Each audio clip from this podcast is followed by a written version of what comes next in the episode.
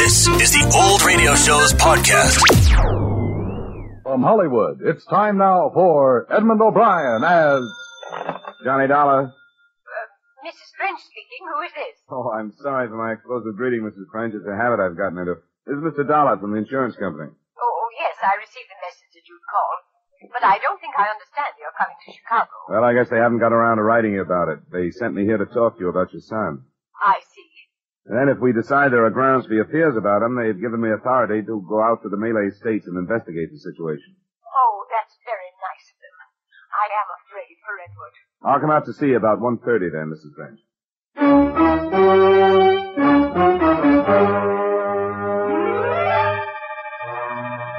Edmund O'Brien in a transcribed adventure of the man with the action-packed expense account. America's fabulous freelance insurance investigator. Yours truly, Johnny Dollar.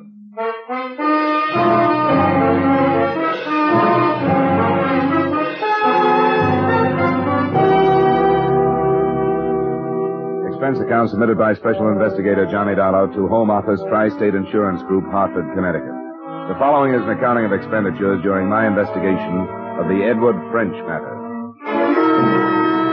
Expense account item one, $95 airfare and incidentals between Hartford and Chicago, the home of Edward French's mother. There the story went about as follows. Edward French had left the States after the war and gone to the Malay States, where he managed a tea plantation, concentrating on sales to a buyer for the Jewel Tea Company. He'd married an English girl, and life seemed pleasant enough, but a letter from a Constable Wicklow had reported the abrupt end of that. Edward, on a business trip to Singapore, had disappeared. The current crop of Malay guerrillas was suspected, but there was not one clue as to whether he was alive or dead.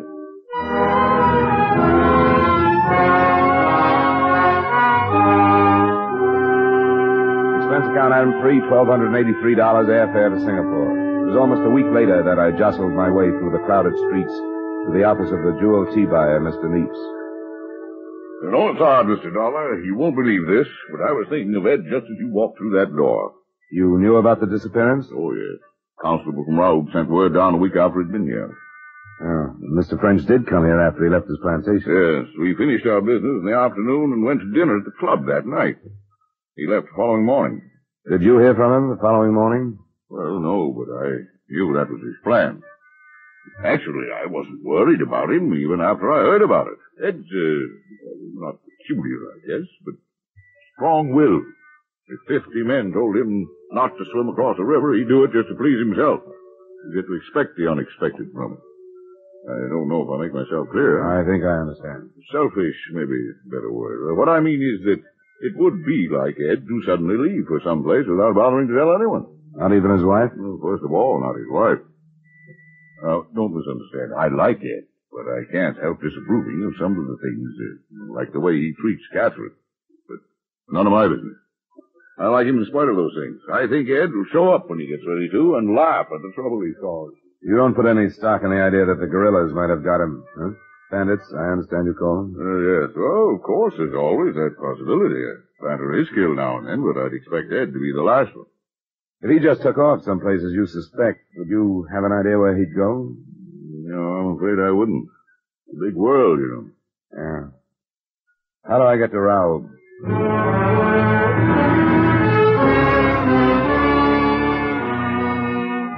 I began to appreciate the state of siege British Malaya is living under when I boarded the train the next morning. All the windows in all the cars were covered with wood, hard and thick enough to withstand fair-sized bullets. At the stopping point near Raub, I was met by two native policemen armed with Bren guns, who drove me the rest of the way in a jeep that had been encased in armor. There was no trouble, but by the time I reached the police station in Raub, I had a healthy respect for the dank wall of jungle that pushed in from all sides, and the unseen enemy it hid. It was on the way was notified by the native driver that Constable Wicklow had been killed from ambush the day before.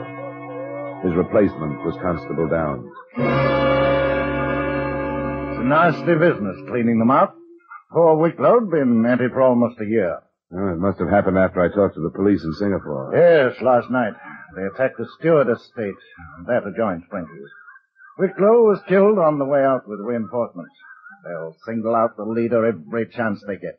What do you know about French's disappearance? Very little, I'm afraid. I read Wicklow's report when I learned you were coming.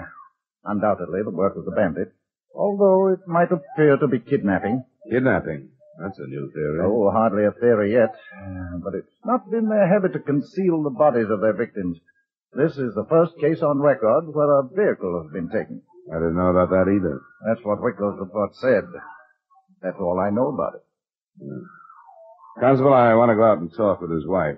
Uh, how do you... Uh, take the Jeep by all means. It, it's rather late in the afternoon to start out. If you can't be sure of getting back here before dark, well, there's hardly any possibility that you'll take a chance. The native boys simply won't start back. They'll stay behind the barricade there for the night, and so will you.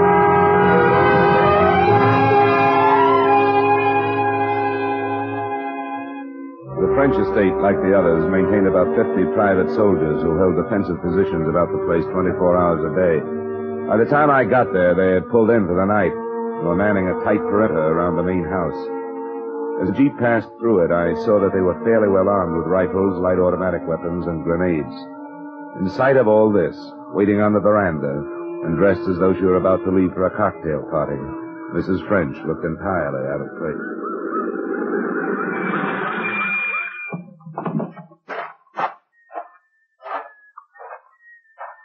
Mrs. French? Yes? Oh, uh, didn't Constable Downs telephone about my coming? He said he would. Constable Downs? Uh, I'm afraid he wasn't able to. Our telephone wires have been out. Oh. My name is Dollar, Mrs. French. How do you do? I'm here from the States to investigate the disappearance of your husband. The United States? I don't understand. I was sent by the insurance company that carries the policy on his life. It's quite a big policy, you know. Yes. Please sit down. Thank you. Uh, Mr. Dollar, you must understand what our fears are. That Edward has been killed by the bandits. There's no proof of that yet. As a matter of fact, Constable Downs seems to think there's a fair possibility that he hasn't been. What did he say? That they never bother to hide anyone they've killed, and your husband's body hasn't been found. Also that they never steal cars, and your husband's car hasn't been found. I, I haven't dared to hope. What does he think it means? I don't think he's sure, but he mentioned kidnapping. I didn't know until I talked to him that your husband had been in his car when he disappeared. Does that mean that he drove to Singapore? Yes, he always drove. Through more than 200 miles of jungle during an emergency like this? Why would he do that? Because everybody told him that he shouldn't. My husband was, um, was like that. You're convinced that he's dead, aren't you? Well, I, I haven't dared to hope. I, I thought the worst was that it. Please, Mrs. French, oh, where did it come from? it's hard to tell. That way, I thought. Uh, you'd better sit down, Mrs. French. Come on. Come on, sit down.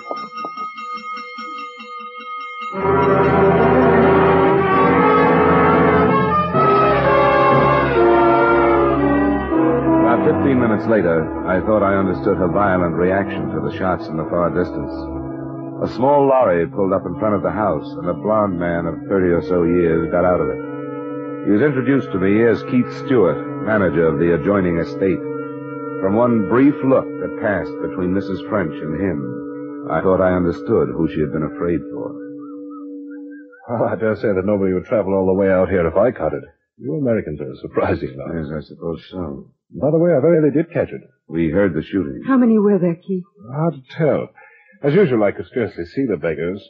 But their number's not as important as the fact that they're still in the vicinity after last night. I'm afraid we shall have to expect another raid tonight.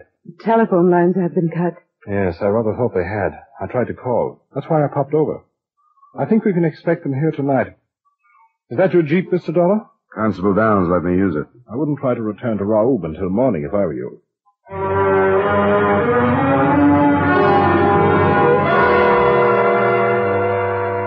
Two hours later, it was dark. A double guard had been posted and floodlights glared out in a 200-yard circle around the house.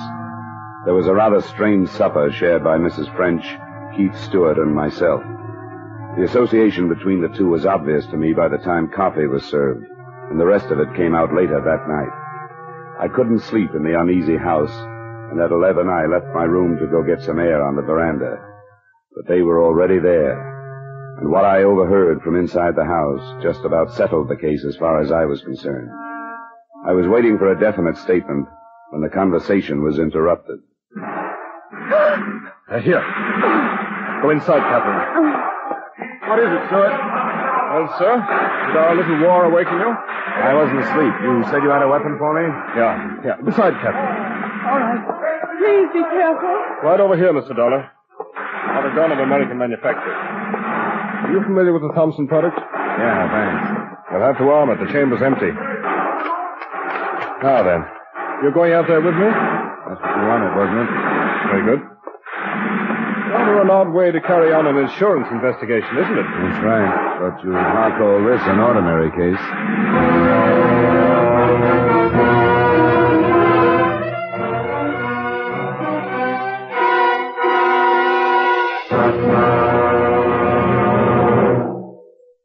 Return you to the second act of yours truly, Johnny Dollar, in just a moment. There have been some changes made, and it's faster, it's funnier, it's got new life and brand new punch because Jan Murray's taken over. What show is this? Why, CBS's Saturday night musical quiz, Sing It Again. An hour of melody, mirth, and money that's heard on most of these same CBS stations. Yes, Jan Murray is your new host. Alan Dale, Judy Lynn, the Riddlers, and Ray Block are your music makers. And there's still loads and loads of cash for identifying the Phantom Voice. Be sure to hear the new Sing It Again starring Jan Murray tonight on CBS. Now with our star, Edmund O'Brien, we return you to the second act of yours truly, Johnny Dollar.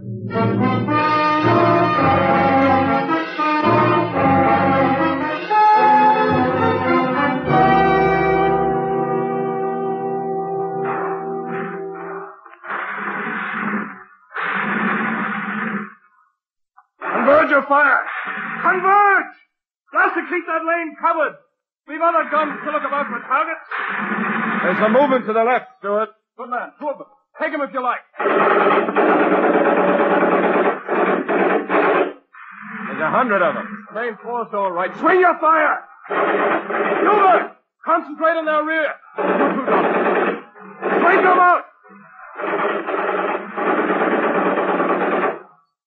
We'll be in the enfilade position.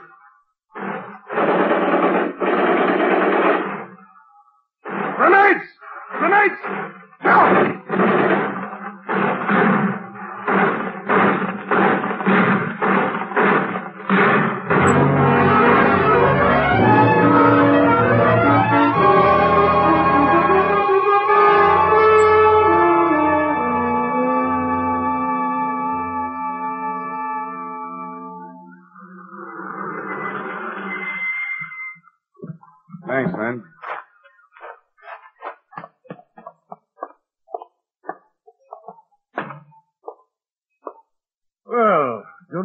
Mr. Dollar.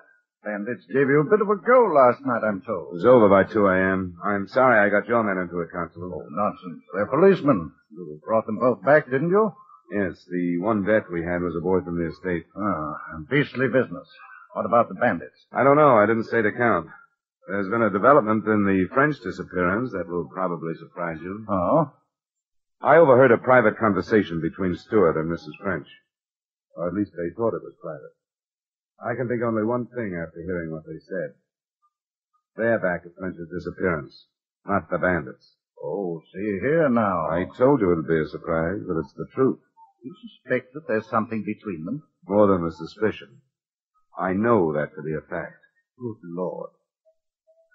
They talked about whether or not French knew about their association and whether or not he'd mentioned it to somebody who could have told me about it. She's afraid I'm suspicious of them, she said. What else could they have been talking about, Constable? I don't know. Uh, good Lord. Did it sound as though they'd killed him? Yes, it did.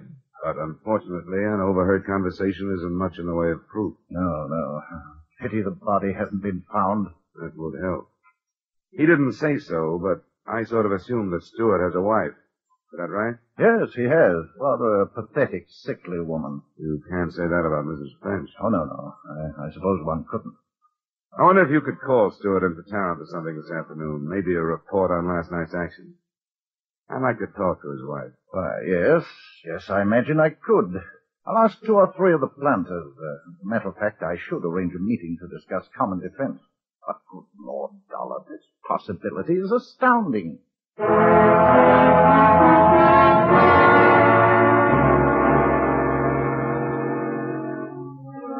Too hot to move when Constable Downs opened his meeting, but I jeeped to the Stewart estate and was admitted to the room where Mrs. Stewart was resting, a pale, fever-ridden woman.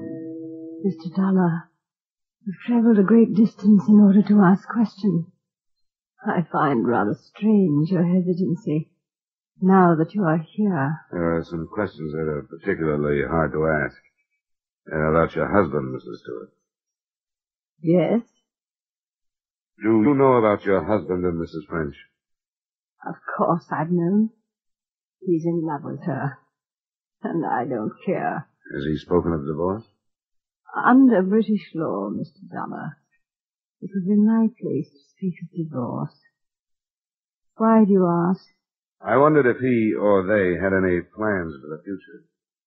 I assure you that of Keith's plans for the future will include me. Unless he killed me. At times I wish he would. Do you think Edward French knew about his wife? I don't know. Mrs. Stewart, I don't know if you really think your husband is capable of killing you, but it looks very much as though he did kill Edward French. I hope he did. And I hope he's punished for it. Can you think of anything that that might help me prove that he did? No. Oh, I wish I could remember. French disappeared about a month ago. Evidently, he left Cinco in his car. If your husband killed him, he would have to have met him on the road back. Can you remember your husband leaving for any length of time about a month ago? Yes. Yes, I do remember. A month ago. He left before noon in his lorry. He was gone for two or three hours. Did he say where he'd gone? No. I asked him. And he said he'd been inspecting the groves. But he was lying.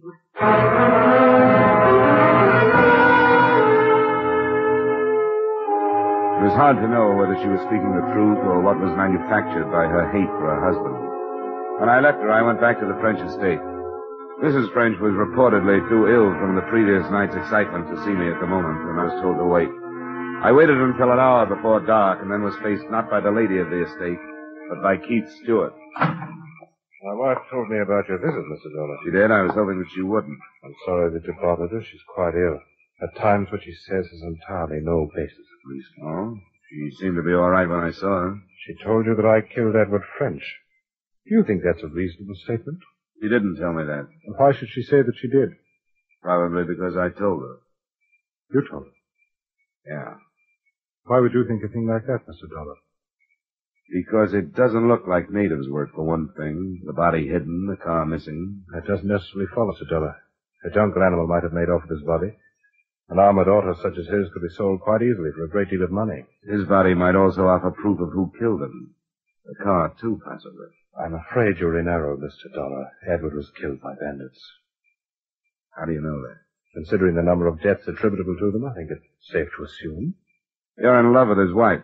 I make no secret of that, sir. You made no secret of your conversation with her last night, either. What do you mean?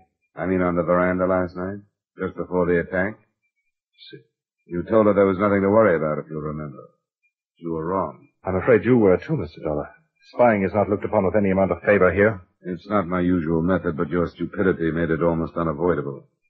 How do you think the murder is going to be received? I insist there was no murder per se. Edward was killed by the bandits. Keith. Catherine, will you go back to your room, please? No, Keith. I have a right to know what's being said. Nothing is being said, my dear, that would be of any interest to you. Why do you say that, Stewart? I've been listening, Keith. I have a right to be here. All right, my dear. As you know, then, we were discussing the possibility that I might have killed your husband. It's a groundless discussion, since even if Mr. Dollar were convinced that I had, there would be the matter of proof. I've been expecting that. And you have a solution? Not at the moment. But let me tell you this. I have Constable Downs convinced, too. He arranged the meeting of you planters this afternoon only to give me time to talk to your wife. Keith. Please, Catherine, be quiet. The constable has probably radioed our suspicions to Singapore by now, so you can see that the ball is rolling, so to speak. Captain, be quiet. Go to your room, Catherine. It'll be better if you go to your room. You can see she's ready to break down right now. I don't think you have a chance, Stewart. She had nothing to do with it, Dollar. I'll accept full responsibility. We did fall in love. Edward was That has nothing to do with it, has it? If you'd known him, you'd realize that it had a great deal to do with it. He deserved to die. Life is cheap here in the Malay States. Good men have been dying. He wasn't a good man. He was a beast. And I took the emergency and used it to my advantage. To Catherine's advantage. You met him when he came back from Singapore. Yes, I drove my lorry to meet him. I feigned engine trouble, and when he got out, shot him and drove away. But I didn't tell Catherine until after I'd done it. You want to go into town to give your story to Constable Downs, or shall I send in for him? I'll go in. If you wouldn't mind, I'd appreciate it if I could go to my estate first. It's close to dark. I'd appreciate it. We'll go in the Jeep then. I've got two armed men in there. All right, Mr. Dollar. I won't say goodbye to Catherine. Give her to leave now. Oh, you're carrying an automatic. I'd better take that. All right, you can go now.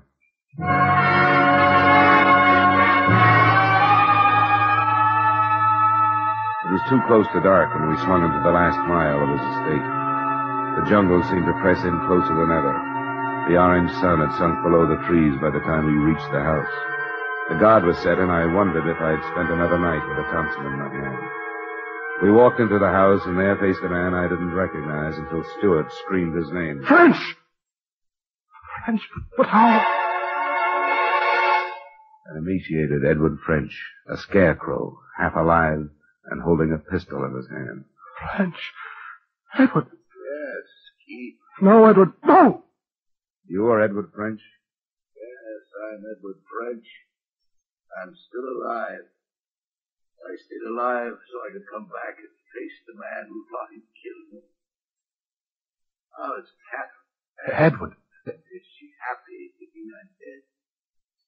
Should have known that I wouldn't die. I didn't die, Keith. Keith was going in to give himself up, French. Have to now. Now, wait a minute. Let things go the way they're going. I know how things are going. I don't know you, but don't try to stop me. Edward.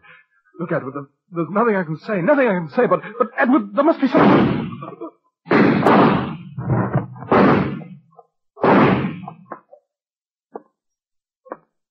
Give me that thing, French. Sure. There it is. Well, I've shown them a thing or two around here. Yeah? You sure have. Expense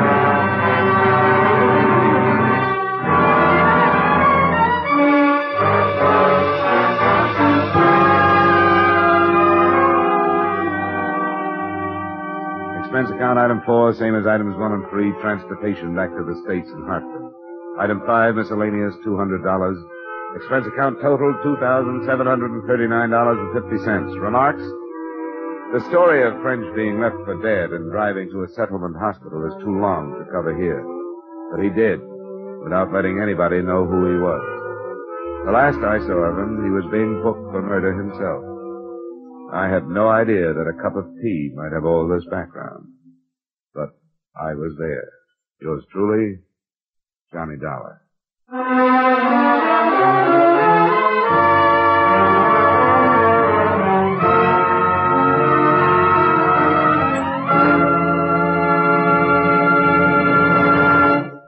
Yours truly, Johnny Dollar, stars Edmund O'Brien in the title role and is written by Gil Doud with music by Wilbur Hatch. Edmund O'Brien's latest picture is the Paramount Pictures production, The Redhead and the Cowboy. Featured in tonight's cast were Jeanette Nolan, John McIntire, Tudor Owen, Maria Palmer, and Dan O'Herlihy. Yours truly, Johnny Dollar, was transcribed in Hollywood by Jaime Del Valle. This is Dan Cubberly inviting you to join us next week at this time when Edmund O'Brien returns as Yours truly, Johnny Dollar.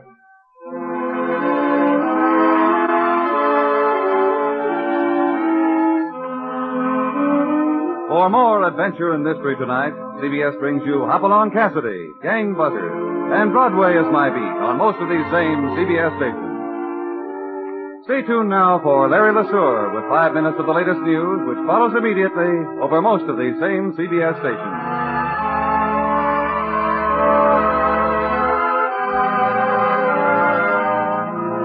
This is CBS, where you laugh at Jack Benny every Sunday night, the Columbia Broadcasting System.